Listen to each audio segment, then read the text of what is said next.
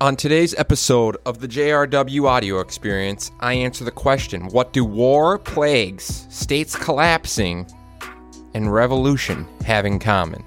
Enjoy. J Dub Nation coming at you. So I'm answering the question on today's episode of What Am I? It's a this is a merge. What am I is a mix of a question and it's a mix of the new show and the thing I'm doing. What am I? So what am I? If I am war and I represent this, whatever I am, if I'm connected and related to war, plagues, revolution, and states collapsing, what am I? So, the thing that's so important when you understand what this represents is equality.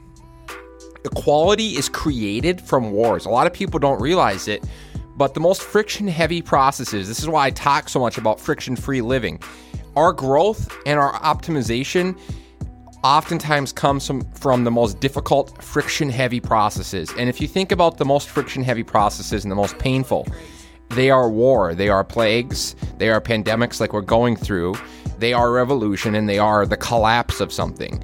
If a state collapses or a society collapses and there's great inequality within that state or society, that's going to lead to a redistribution of equality and wealth and fairness. So, once you understand that, one of the great representations of equality and the great catalyst of equality is war. If you look at our history, there's very few things besides plagues and wars that have created more equality. It's a really interesting conversation and topic because at the same time, they can create inequality, right? Because they're the ultimate ground. The ultimate ground for inequality to thrive and inequities to show is war. Because if I have all the resources and tools and I'm fighting someone that doesn't have resources, then the inequality flourishes and it's magnified. But at the same time, the concept of the founder's mentality and the concept of being insurgent. If you look at when the US won the war against the Redcoats, we were insurgent. We created a new way of fighting. We were not fighting the traditional way. We were fighting like militias, and we were fighting in small, agile groups that were insurgent like. And our war with Al Qaeda is a great topic around that because Al Qaeda sustains because it's an insurgent.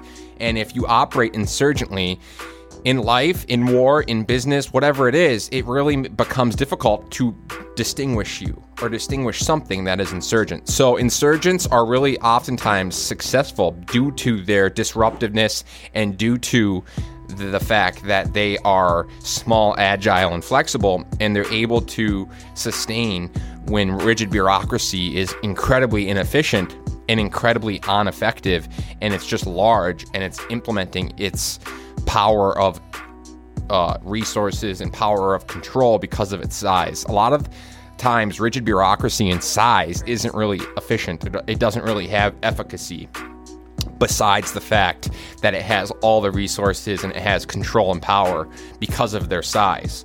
But size is a major red flag. So at the end of the day, I find it really interesting when you look at what's going on with the pandemic and you look at the growth and the opportunity that comes from it in a way. If you look at it, it gave people the chance to have hit pause on working a job they might not like or they might not enjoy, and they got to get unemployment for a year or ha- a year and a half and they get the chance to really be reflective then and look at themselves. And I think at the end of the day, it's really interesting when people start talking about what activities and what events generate the most equality. And it's really interesting that war and that pandemics and plagues and states collapsing and revolution are what generate the most equality in the history of our existence. That has just been the case. So I find that really interesting. I don't know about you. Uh, but at the end of the day, the key concept here is not only insurgent versus rigid bureaucracy, but it is the concept of understanding that pain and pain is what brings us our optimization. Difficult, painful things are what bring us growth. My most growth has come from the most painful, difficult things I've ever done. And at the end of the day, that's the reality that friction generates growth and friction generates optimization. And to me, that's what I hear when I think about equality and I think about this conversation and topic about war, plagues, pandemics, revolution, and states collapsing. I think about painful, difficult, and it's friction heavy processes. There's not much more that's ever more friction heavy than war or plagues or pandemics, but they're the processes, I believe, that lead to optimization, growth, and improvement. For me, that's been the case in my life. And I believe that we can, as a species, start to lean into and understand that and be like, okay, the difficult, painful things are where I grow.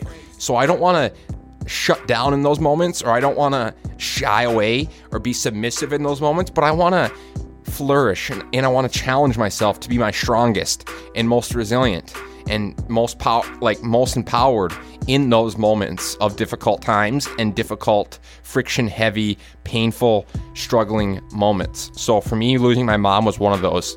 And for me also being homeless was one of those. Going to jail was one of those. Um, a friction heavy moment in my life also was my addiction. Although addiction to represents the opposite of friction, right? If you think about addicts and you think about people that are addicted to something, they run away from friction. It's the ultimate example of running away from friction and being addicted to comfort. Someone that's always trying to escape reality and be in a space of euphoria, in a space of comfort and pleasure.